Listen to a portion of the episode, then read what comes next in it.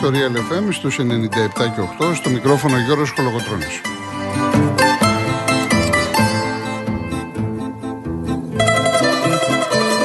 Τηλέφωνο επικοινωνίας 211-200-8200. Επαναλαμβάνω 211-200-8200. Η κυρία Ειρήνη Κούρτη είναι στο τηλεφωνικό κέντρο και ο κύριος Γιάννης Καραγευρέκης στη ρύθμιση του ήχου.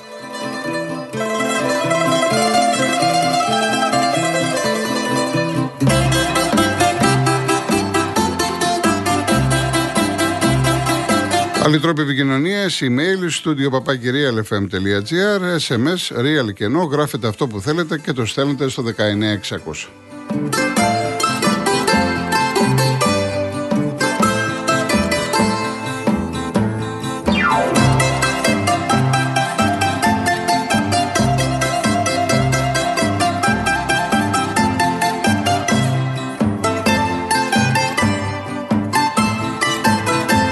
Κυρίες Δεσποινίδες και κύριοι, καλό σας μεσημέρι, καλό Σάββατο. Εύχομαι να περάσετε όμορφα το Σαββατοκύριακό σας. Όσοι δεν με έχετε ακούσει το 2024 και είχατε φύγει για διακοπές, να σας ευχηθώ τα καλύτερα, χρόνια σας πολλά, υγεία, πάνω απ' όλα, να έχουμε ένα καλύτερο χρόνο από πέρυσι, από το 2023. Και μιας και η εκπομπή είναι αθλητική, πολύ σύντομα να ανοίξουν τα γήπεδα με κόσμο και σωστές προδιαγραφές. Δεν το βλέπω βέβαια. Όχι ότι θα ανοίξουν, θα ανοίξουν με κόσμο τις προδιαγραφές και όλα αυτά τα οποία έχουν πει. Εν πάση περιπτώσει, θα τα δούμε στην ε, πορεία. Λοιπόν, έχουμε να πούμε πάρα πάρα πολλά γιατί είχαμε και έχουμε απανοτά ντέρμπι και αύριο υπάρχει ντέρμπι στη Φιλαδέλφια ανάμεσα στην ΑΕ και τον Παναθηναϊκό. Ήδη έχω κρατήσει αρκετά ερωτήματα που μου, μου έχετε στείλει στο Instagram, γιώργος.κολοκοτρώνης, όσοι ενδιαφέρεστε και βέβαια θα δεχθώ τώρα, περιμένω και τα μηνύματά σας ε, για να απαντήσω σε αυτά που μπορώ να απαντήσω. Βέβαια, εγώ θα τοποθετηθώ για το τι έγινε στα τέρμπι και από εκεί και πέρα και εσείς φυσικά ε, μπορείτε να πείτε την άποψή σας. Καλείτε στο 211-200-8200. Όσοι, όσοι ακούτε για πρώτη φορά την εκπομπή, παίρνετε τηλέφωνο, αφήνετε τον αριθμό σας, το ονοματεπώνυμό σας, το μικρό σας όνομα, την περιοχή που μας ακούτε και εμείς θα επικοινωνήσουμε μαζί σας. Λογικά θα ανοίξουν οι γραμμές μετά τις 3. Ήδη είμαστε μέχρι τις 5 για 3 ώρες. Μετά τις 3 ε, θα ανοίξουν οι γραμμές για να πείτε και εσείς την άποψή σας. Ε, μιλάμε μόνο αθλητικά και όχι εφόλης της ύλης, διότι ουσιαστικά τα λέμε μια φορά τη βδομάδα. Αύριο είναι ένας, ε, μια άλλη εκπομπή διαφορετική, εκπομπή μουσικής και αύριο θα έχουμε μια ιδιαίτερη Κυριακή, πολύ όμορφη, κατ' εμέ, γιατί θα ακούσουμε τραγούδια της Ευτυχίας Παπαγενόπουλου. Λοιπόν, για να δούμε ε, σήμερα το πρόγραμμα τι έχει. Ε, Ατρόμητος Όφη στις 7 ε, η ώρα από το Prime. Ε, πολύ σημαντικό μάτς και για τον Ατρόμητο που είναι αίτος με τον νέο προπονητή αλλά και για τον Όφη ο οποίος ξεκίνησε με φιλοδοξίες για εξάδα και τώρα αρχίζει και βλέπει προς τα κάτω και με τον καινούργιο προπονητή δεν έχει σταυρώσει όχι νίκη ούτε βαθμό πάει από το κακό στο χειρότερο και 8 η ώρα Υπάρχει το, το παιχνίδι της Λαμίας με τις Σέρες, Κοσμοτέ 1 και αυτός σπουδαίο παιχνίδι, Λαμία στα πάνω της, ο Πανσαραϊκός και αυτός δίνει την δική του μάχη για να παραμείνει στην ε, κατηγορία. Ε, για τον μπάσκετ να σας πω 5 και 4 από την R3 Περιστέρη ΠΑΟΚ, Derby. Στις 6 ώρα Earth Sports 1 παίζει εδώ το Μαρούσι φιλοξενεί τον Προμηθέα και 8 και 4 από όλων Πατρών ΑΕΚ και αυτό από την ε, κρατική τηλεόραση R3. Στις 8 η ώρα υπάρχει το παιχνίδι Ελλάδα-Ιταλία για το Ευρωπαϊκό Πρωτάθλημα Πόλο Γυναικών. Είναι ο μικρός τελικός, πολύ σημαντικό παιχνίδι για τις γυναίκες και την εθνική ομάδα. Δεν είναι μόνο ότι θέλουμε το χάλκινο μετάλλιο, είναι ότι αν κερδίσουν θα εξασφαλίσουν και πρόκληση για τους Ολυμπιακούς Αγώνες στο Παρίσι. Ο καθένας αντιλαμβάνεται πόσο σπουδαίο, πόσο σημαντικό είναι αυτό το παιχνίδι.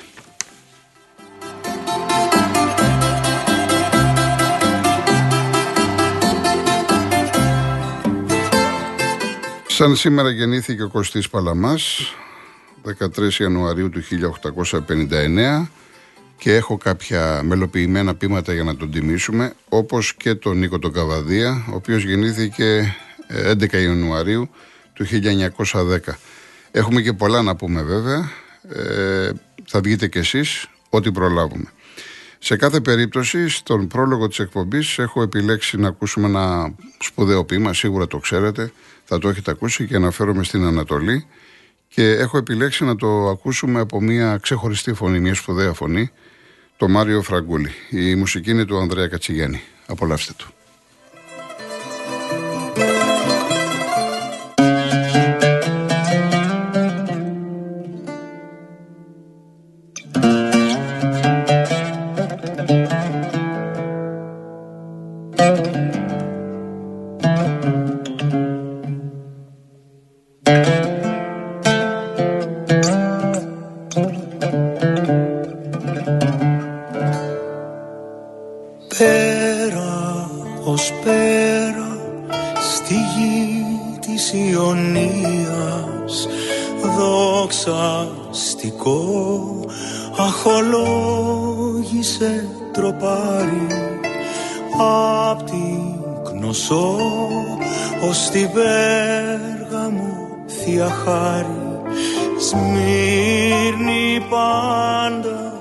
Γεννήτρες είναι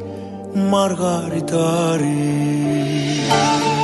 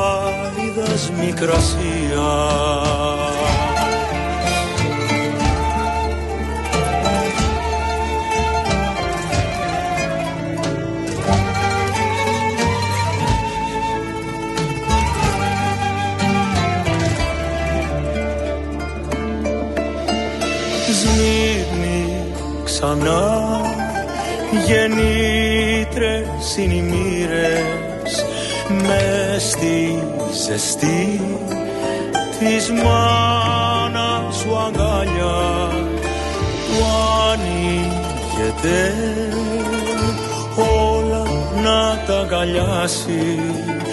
Τα σκόρπια σπλάχνα της μια πλάση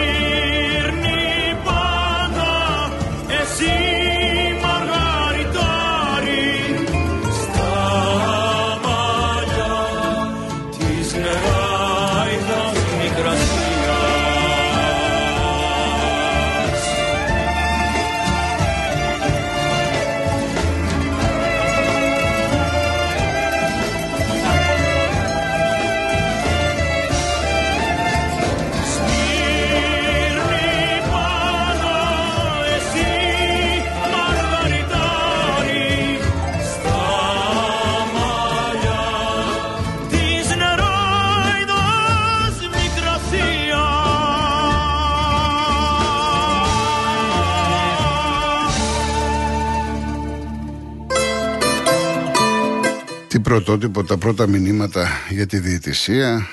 Δεν μιλάς, δεν κάνεις, τα παίρνεις από το Μελισανίδη. Φοβερή είσαστε, ρε παιδιά. Πραγματικά φοβερή είσαστε. Αδιόρθωτοι. Μπας περιπτώσει. Δεν πειράζει. Να είσαστε καλά. Λοιπόν, θα ξεκινήσω με το ντέρμπι του Κυπέλου. Παναθηναϊκός Ολυμπιακός. Είχαμε και το ΑΕΚΑΡΙΣ βέβαια, αλλά τα φώτα περισσότερο στο Παναθηναϊκός Ολυμπιακός. Ναι, μεν δεν ήταν ποιοτικό, δεν είδαμε κάτι το ιδιαίτερο το οποίο να μας μείνει. να καθίσουμε πάνω να το συζητήσουμε, αλλά έχουμε να πούμε πράγματα όσον αφορά το πώς το αντιμετώπισαν οι δύο προπονητές. Ε, και μην ξεχνάμε ότι ο Παναθηναϊκός έχει ένα νέο προπονητή, τον Τερίμ, ο οποίος έχει ένα πολύ καλό βιογραφικό, είναι έμπειρος και βλέπω και το μάτι του κόβει, άλλο να τον ε, ζεις από μακριά και άλλο να τον ζεις από κοντά. Είναι παρεμβατικός τουλάχιστον σε κάθε περίπτωση. Εγώ κρατάω μικρό καλάθι, δεν βγάζω ποτέ στη ζωή μου εύκολα συμπεράσματα. Θα περιμένω, θα δούμε. Θέλω να τον δω και σε άλλα παιχνίδια για να κρίνω περισσότερα πράγματα. Πάντως μέχρι τώρα δεν βλέπω κάτι το ιδιαίτερο από τον Παναθηναϊκό ως γενική εικόνα. Θα τα πούμε όμως στην πορεία. Ξεκινάω πρώτα από τον Ολυμπιακό που ε, δεν πάει καλά τον τελευταίο καιρό έχει τα δεδομένα προβλήματά του. Το κλίμα δεν ήταν καλό πριν από αυτό τον αγώνα. Ε, πολλά έχουν ακουστεί και για τον Καρβαλιάλ. Όμως στο συγκεκριμένο μάτς ο Πορτογάλος επειδή έχει καταλάβει τι γίνεται κατά την εκτίμησή μου είχε πρωταρχικό στόχο να μην χάσει και διάβασε σωστά το παιχνίδι. Ε, είχε πει σε συνέντευξή του ότι θα παίζουν αυτοί οι οποίοι μαρκάρουν και τρέχουν. Δεν μπορείς να φτιάξεις ομάδα με παίχτες που δεν βοηθούν καθόλου στο αμυντικό κομμάτι και έχω αναφερθεί στο Ποντένσερ και στο Φορτούνι. Ο Φορτούνι ξέρετε πάρα πολύ καλά τον πόσο μ' αρέσει το στυλ του γενικά, ε, η ποδοσφαιρική του ε, κουλτούρα. Μ' αρέσει πάρα πολύ αυτός ο παίχτης. Αλλά όσον αφορά το μεσοπιθετικό κομμάτι, αμυντικά δεν υπάρχει. Στο σύγχρονο ποδόσφαιρο λοιπόν, οι προπονητές θέλουν ε, ποδοσφαιριστές να τρέχουν, να μαρκάρουν. Ε, στη θέση του Φορτούνη λοιπόν έβαλε τον Καρβάλιο με την έννοια όχι για να γίνει Φορτούνης. Όχι για να πάρει αυτά τα οποία έδινε ο Φορτούνης. Και είδαμε το Καρβάλιο επιθετικά, ήταν πιο πίσω, έπαιξε ο Αλεξανδρόπουλος πιο κοντά στον Ναβάρο, όμως ο Καρβάλιο βοήθησε στα τρεξίματα, στις αλληλοκαλύψεις. Έτσι λοιπόν, με αυτή την τριάδα Έσε, Καρβάλιο, Αλεξανδρόπουλο, ο Ολυμπιακός περιόρισε πάρα πολύ το παιχνίδι του Παναθηναϊκού από, το, από, τα, από τον άξονα. Έβαλε τον Μασούρα μπροστά από το Ροντινέι, αλλά άρα ο Μλαντένοβιτς δεν μπορούσε να πάρει πρωτοβουλίες. Είναι ότι ο Τζόριτ, αν εξαιρέσουμε μια ωραία προσπάθεια στην αρχή του αγώνα, μετά ήταν εκτός ε, παιχνιδιού και είχε και τον τραυματισμό. Και από αριστερά ο Καρβάλιο έβαλε το Ρίτσαρτς μπροστά από τον Ορτέγκα. Ο Ρίτσαρτς, ο οποίος ήταν πάρα πολύ καλός, έτρεξε πολύ, εξαφανίστηκε ο Παναθηναϊκός από δεξιά και αυτό έχει να κάνει με το Ρίτσα, δεν έχει να κάνει με τον Ορτέκα, ο οποίος, ε, το έχω ξαναπεί, μου κάνει εντύπωση πώς κλείθηκε στην προεπιλογή από το Σκαλόνι στην Αργεντινή. Δεν μ' αρέσει με αυτός ο παίκτης. Αυτό που βλέπω τώρα, τώρα τουλάχιστον ε, φαίνεται ένας παίκτης φοβισμένος, ένας παίκτης που να μην ξέρει να, να μαρκάρει, ένας παίκτης ο οποίος δεν βοηθάει καθόλου να αποφύγει η ομάδα του της ένταση. Δεν ξέρω, μου κάνει εντύπωση. Καμία σχέση με το Ρέαψουκ. Ο Ορτέκα, καμία σχέση με το Ρέαψουκ. Εν πάση περιπτώσει, ο Ολυμπιακός λοιπόν, ο Καρβαλιάρ, είχε σαν στόχο σε αυτόν τον αγώνα να μπλοκάρει, να βραχικυκλώσει το παιχνίδι του Παναθηναϊκού και τα κατάφερε στο πρώτο ημίχρονο. Ο Τερήμ δεν αντέδρασε ή τουλάχιστον δεν μπορούσε να αντιδράσει παρά το γεγονός ότι τον βλέπουμε να αλλάζει τους εξτρέμ με ανάποδα πόδια, ζητάει από τον Αϊτόρ να συγκλίνει προς τα μέσα. Μετά όταν έβαλε και το Μαντσίνη να ποντάρει και στην ατομικότητά του, γιατί τον είδαμε αρκετές φορές το Μαντσίνη να συγκλίνει προς τον άξονα να κάνει τρίπλες, το έχει. Το έχει δείξει πάρα πολλές φορές. Ε, ο Παναγιώτης λοιπόν του πρώτου ημιχρόνου ήταν ακίνδυνος, ήταν προβληματικός. Ο Ιωαννίδης αναγκασόταν να γυρίζει πίσω. Του είχε δύο και τρεις αντιπάλους ο Καρβαλιάρ και δεν φάνηκε καθόλου ο συγκεκριμένος παίχτη και αρνητικός ήταν και ο Μπερνάρ. Έτσι λοιπόν ο Ολυμπιακός προειδοποίησε με το Μασούρα και μετά προηγήθηκε 0-1 στην ε, εκπνοή του ημιχρόνου με τον Αλεξανδρόπουλο. Και πώς τα έφερε έτσι η ζωή, ο Αλεξανδρόπουλος, ο οποίος προέρχεται από τις Ακαδημίες του Παναθηναϊκού, σκόραρε σε βάρος του Παναθηναϊκού και ο Ιωαννίδης, ο οποίος προέρχεται από τις Ακαδημίες του Ολυμπιακού, σκόραρε σε βάρος του Ολυμπιακού. Λοιπόν, στο δεύτερο ημίχρονο ο Ολυμπιακός για μένα οπισθοχώρησε αδικαιολόγητα. Αυτό βοήθησε τον Παναθηναϊκό να κερδίσει μέτρα. Συν ότι ο Τερίμ έβαλε και το σπόρα. Το γύρισε το 4-2-3-1 σε ένα 4-4-1-1. Ο Ιωαννίδης πιο πίσω. Βοήθησε πολύ ο Ματσίνη. Επιδραστικός στο παιχνίδι του Παναθηναϊκού ο Βέρμπιτς. Καμία σχέση με τον Αϊτόρ. Δημιούργησε προποθέσει. Ε, είχε και μια ευκαιρία στο τέλος. Γενικά ο Παναθηναϊκός ήταν καλύτερος και κατάφερε και να ισοφαρίσει. Βλέποντας λοιπόν ο Καρβαλιάλ ότι η ομάδα αρχίζει να κάνει νερά, Συν ότι και ο Ρίτσαρτς κουράστηκε γιατί το παιδί αυτό δεν έχει ρυθμό, δεν παίζει. Απήχε και πολύ καιρό, άρχισε να κάνει τις αλλαγές. Έβαλε τα μεγάλα ονόματα, Ποντένσε, Φορτούνη, Καμαρά. Από τον Ποντένσε δεν πήρε πράγματα, όμως ακριβώς επειδή είναι ο Ποντένσε, υποχρεώθηκαν οι Παναθηναϊκοί να μείνουν λίγο πίσω, να το προσέξουν γιατί σου λέει μια φορά να ξεφύγει, μπορεί να μας κάνει τη δουλειά. Ε, ο Καμαρά δεν είναι αυτός ο οποίος ήταν. Όμως ο Ολυμπιακός με τον ΑΒ τρόπο ε, βρήκε τον τρόπο να ισορροπήσει. Έτσι λοιπόν είδαμε ένα ισορροπημένο παιχνίδι μετά το 70-75 και οι δύο δημιούργησαν προποθέσει για γκολ. Ειδικά βέβαια ο Παναθηναϊκός στο τέλος είχε την πολύ μεγάλη ευκαιρία με τον Ιωαννίδη σχεδόν τετατέτ να κάνει το 2-1 και να πάει με άλλο αέρα στο Καραϊσκάκι για την uh, ρεβάνση. Σε κάθε περίπτωση οι εντυπώσεις, αν υπάρχουν εντυπώσεις, ε, είναι κερδισμένες από τον Ολυμπιακό διότι ήταν με την πλάτη στον τοίχο, πάρα πολλά προβλήματα. Είχαν προηγηθεί και, είχε προηγηθεί και το ντέρμπι με την ΑΕΚ, όλα αυτά που έγιναν. Άρα λοιπόν βρήκε ισοσύβιο αυτό τον αγώνα, αυτή την ισοπαλία όπως ήρθε. Οι παίκτες έτρεξαν, προσπάθησαν, ήθελαν να διακριθούν και ακόμα και ο Ποντένσο και ο Φορτούνης που μπήκαν σε αναλλαγή, τουλάχιστον στην αρχή έτρεξαν, μάρκαραν. Δεν ξέρω αν πήραν το μήνυμα του προπονητή, αυτό θα φανεί στην ε, πορεία. Ο Ολυμπιακός σαφέστατα ε, θέλει ενίσχυση. Δεν το συζητάμε αυτό. Εγώ το λέω από πέρυσι και το λέω και από την αρχή της ε, σεζόν. Αλλά τουλάχιστον η ομάδα του Ολυμπιακού έδειξε σφιγμό. Έδειξε μια ζωντάνια ότι έστειλε το μήνυμά της ότι ξέρετε κάτι, εγώ δεν έχω τελειώσει. Έχω μείνει πίσω στο πρωτάθλημα, αλλά ακόμα έχουμε πολλά παιχνίδια και φυσικά στο κύπερο, μέσα στο Καραϊσκάκι τώρα, θα διεκδικήσει να πάρει την ε, πρόκριση μετά από αυτό το 1-1. Ο Παναθηναϊκός με τον uh, Τερίμ δεν είναι ο Παναθηναϊκός, τον έχουμε δει με τα Γιάννενα, τον Πανετολικό, δύο θεωρητικά εύκολα παιχνίδια και με τον Ολυμπιακό στο κύπελο. Δεν είναι ο Παναθηναϊκός που βλέπαμε, ο οποίος έβαζε τα πολλά γκολ και ο οποίος έφτιαχνε πολλές φάσεις. Και αυτό, αν θέλετε, είναι φυσιολογικό, διότι ο Τουρκος θέλει χρόνο να μάθει καλά τους παίκτες, να δει τα θετικά τους, να δει τα αρνητικά τους Προχθές, όταν σήκωσε το Βαγιανίδη, λέγαμε τώρα όλοι τι θα κάνει. Και είδατε ότι δεν είχε πρόβλημα να βάλει τον Κότσερα αμυντικό χαφ. Θα διαφωνήσω βέβαια αυτά που διάβασα τα πίστευτα πράγματα, γιατί μερικοί δημοσιογράφοι κάνουν και κακό που λέγανε ότι βρήκε νέο αμυντικό χάφ ο Παναθυναϊκό. Δεν είναι έτσι, ρε παιδιά. Δεν μπορεί με μια εμφάνιση μισής ώρας, 20 λεπτών ενός αγώνα, να πεις ένας παίκτης ότι γεννήθηκε το νέο αμυντικό χάφ του Παναθηναϊκού. Μην τρελαθούμε. Το παιδί στάθηκε με αξιοπρέπεια.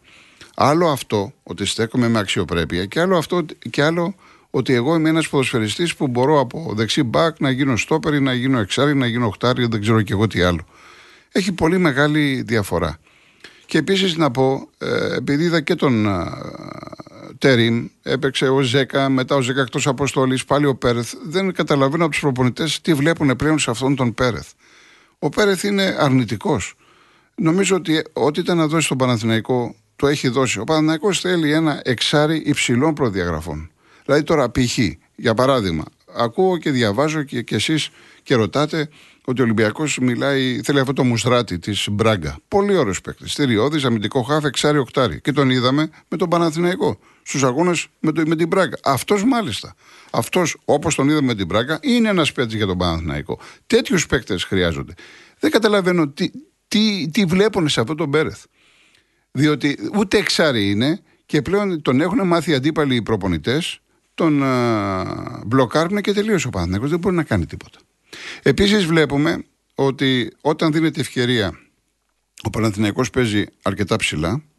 Έχει αποφύγει να παίζει πολύ με τον τερματοφύλακά του, γιατί επί Γιωβάνοβιτς βλέπαμε να έκανε παιχνίδι ο Μπρινιόλη. Και τώρα ο Λοντίγκιν δεν κάνει παιχνίδι, ούτε βέβαια είναι το στυλ του. Ο Παναθηναϊκός προσπαθεί να παίξει. Θέλει ο Τούρκος να παίξει πιο γρήγορα. Άλλο το βιάζομαι και άλλο παίζω γρήγορα. Έχει σημασία. Θέλει να παίξει πιο γρήγορα, θέλει να παίξει πολύ από τον άξονα. Δεν είναι ο προπονητής που παίζει από τα άκρα, παίζει πολύ από τον, από τον άξονα, αλλά αυτό αφενός πρέπει να έχεις τους κατάλληλους παίχτες, αυτοί οι παίχτες να είναι σε καλή μέρα. Π.χ. Μπερνάρ. Ο Μπερνάρ δεν, ε, ε, δεν βλεπόταν. Ε, και να έχεις και μια υπεραριθμία. Όταν λοιπόν έπαιξε στο δεύτερο μήχρονο με 4-4-1-1 και γύρισε και τον Ιωαννίδη, ο Παναθηναϊκός απέκτησε πάρα πολύ στο χώρο του κέντρου και μπόρεσε και, μπόρεσε και άλλαξε την μπάλα. Εκεί λοιπόν ναι, μεν έχεις τα ενία, αλλά το θέμα είναι και πώς θα διασπάσεις την αντίπαλη άμυνα. Εδώ πρέπει να το δουλέψεις. Αυτά τα πράγματα δεν γίνονται τώρα. Αυτά θα γίνονται το καλοκαίρι, στην προετοιμασία. Γι' αυτό λέμε ότι έχει πολύ μεγάλη σημασία να ξεκινάει η σεζόν με τον προπονητή, ο οποίος θα κάνει την προετοιμασία, θα έχει επιλέξει τους παίχτε. Τώρα οι προπονητές που έρχονται Γενάρη, Φλεβάρη, Μάρτι, δεν μπορείς να έχεις πολλές απαιτήσεις. Και αυτό δεν το αναφέρομαι, δεν αναφέρομαι μόνο στον Τερήμ ή στον Καρβαλιάλ, σε όλες τις ομάδες και σε όλους τους προπονητές. Δηλαδή θα πρέπει να είμαστε επίοικείς σε αυτά που βλέπουμε. Γιατί και ο Τερήμ, ε, όσο και καλός προπονητής να είναι, τον Γκλόπ να φέρει στον Γκουαρτιόλα, ε, έχει να κάνει με συγκεκριμένους παίκτες. Δεν, δεν τους έχει επιλέξει αυτός. Και να δούμε τώρα και το τι θα φέρουν. Ήδη είμαστε μέσα Γενάρη, έχουν ακόμα ένα δεκαπενθήμερο, κουτσά στραβά. Ε, έχουν αρχίσει να έρχονται κάποιοι παίκτες, θα τους δούμε να μπουν στην ομάδα, να δούμε και τι θέλουν να παίξουν. Πάντως, ο Παναθηναϊκός του Τερίμ δεν είναι ο Παναθηναϊκός εκείνος που σε πείθει. Που λες ότι ο Αλαφούζος άλλαξε προπονητή. Γιατί άλλαξε τον προπονητή, τα έχουμε ξαναπεί αυτά, γιατί κατά τη γνώμη του με τον Γιωβάνοβιτς η ομάδα δεν μπορούσε να κάνει πρωταθλητισμό. Κατά τη γνώμη του Αλαφούζου έπιασε ταβάνι. Άλλο τώρα αν του φέρθηκε όπως του φέρθηκε και ο Σέρβος το έμαθε από τα ελληνικά μέσα ενημέρωσης που αναδημοσίευσαν τα τουρκικά. Αυτό δεν άξιζε στο Γιωβάνοβιτς και ούτε τιμά τον ιδιοκτήτη του Παναθηναϊκού. Εν πάση περιπτώσει, αυτά τα έχουμε συζητήσει, τα έχουμε πει, τα έχουμε εξαντλήσει. Η ζωή προχωράει μπροστά. Ο Παναθηναϊκός άλλαξε προπονητή. Ένας οπαδός του Παναθηναϊκού, λοιπόν, βλέποντας την ομάδα μετά από τα τρία παιχνίδια, σου λέει: Δεν βλέπω κάτι το ιδιαίτερο. Ναι, μεν προσπαθεί η ομάδα να παίξει κάτι το διαφορετικό, αλλά ακόμα δεν έχω δει την ομάδα εκείνη που θα πω: Ξέρεις κάτι, εντάξει, αλλάξαμε προπονητή, αλλάζουμε σελίδα, πάμε δυνατά, πάμε να πάρουμε το πρωτάθλημα. Θυμίζω ότι ο Παναθηναϊκός επειδή έχει το ντέρμπι αύριο με την ΑΕΚ, ακόμα δεν έχει κερδίσει ντέρμπι. Με την ΑΕΚ έχασε στη λεωφορώ. Με τον Πάοκ, αν και καλύτερο στο πρώτο ημίχρονο, έφτασε να ισοφαρίσει το τελευταίο δευτερόλεπτο με τον Γερεμέγεφ. Με τον Ολυμπιακό, ο αγώνας δεν τελείωσε ποτέ στο 1-1 κροτίδα. Πήρε το μάτι στα χαρτιά και ο Ολυμπιακός είχε και τον επιπλέον βαθμό. Πάει στο Χαριλάου μετά με τον Πρινιόλη έγιναν ό,τι έγιναν και τώρα έχει στο κύπελο με τον Ολυμπιακό και πήρε σε ισοπαλία 1-1. Αυτό όταν θες να πάρεις το πρωτάθλημα και δεν κερδίζεις τέρμπι, τι πρωτάθλημα θα πάρεις; Δεν μπορείς να πάρεις το πρωτάθλημα. Τώρα οι συγκυρίες και όλα αυτά σε έχουν στην πρώτη θέση. Άρα για να πάρεις το πρωτάθλημα θα πρέπει να κερδίζεις τα ντέρμπι και να πάρεις και κάποιο ντέρμπι και εκτός έδρας. Και γι' αυτό λέω ότι Αύριο είναι κομβικό το παιχνίδι, έχει τεράστια βαθμολογική σημασία και για την ΑΚ και για τον Παναθηναϊκό, αλλά και για τον ΠΑΟΚ και για τον Ολυμπιακό. Είναι ένα μάτς που ενδιαφέρει τους άλλους. Εδώ πρέπει να δείξεις πράγματα. Θα, θα πω δύο, δύο λόγια μετά για το πώς βλέπω το, το παιχνίδι της ΑΚ με τον Παναθηναϊκό. Αλλά τώρα αυτή τη στιγμή έχουμε πιάσει το Παναθηναϊκό Ολυμπιακό, το κύπελο. Έχουμε πιάσει ε, ποια είναι η πρώτη εικόνα των Πρασίνων και για τον Ολυμπιακό ότι αυτή τη στιγμή ο Καρβαλιάλ ε, με το κοουτσάρισμά του, με τις επιλογές του, με τις αποφάσεις του στο ντέρμπι με τον Παναθηναϊκό έδειξε ότι σιγά σιγά αρχίζει να μπαίνει στο νόημα. Γιατί μέχρι τώρα δεν είχε μπει στο νόημα. Και το θέμα είναι ποια θα, με, ποια θα είναι η συνέχεια. Γιατί έχεις τώρα την Κυφυσιάρα, πρέπει να την πάρεις και μετά έχεις τον Παναθηναϊκό στη Ρεβάνς. Εκεί λοιπόν θα δείξει και με τις επιλογές του και με το πώς θα εμφανιστεί η ομάδα του Πώς πάνε τα πράγματα για τον Ολυμπιακό. Λοιπόν, με το οποίο Γιάννης να πάμε στο πρώτο διαφημιστικό και γυρίζουμε.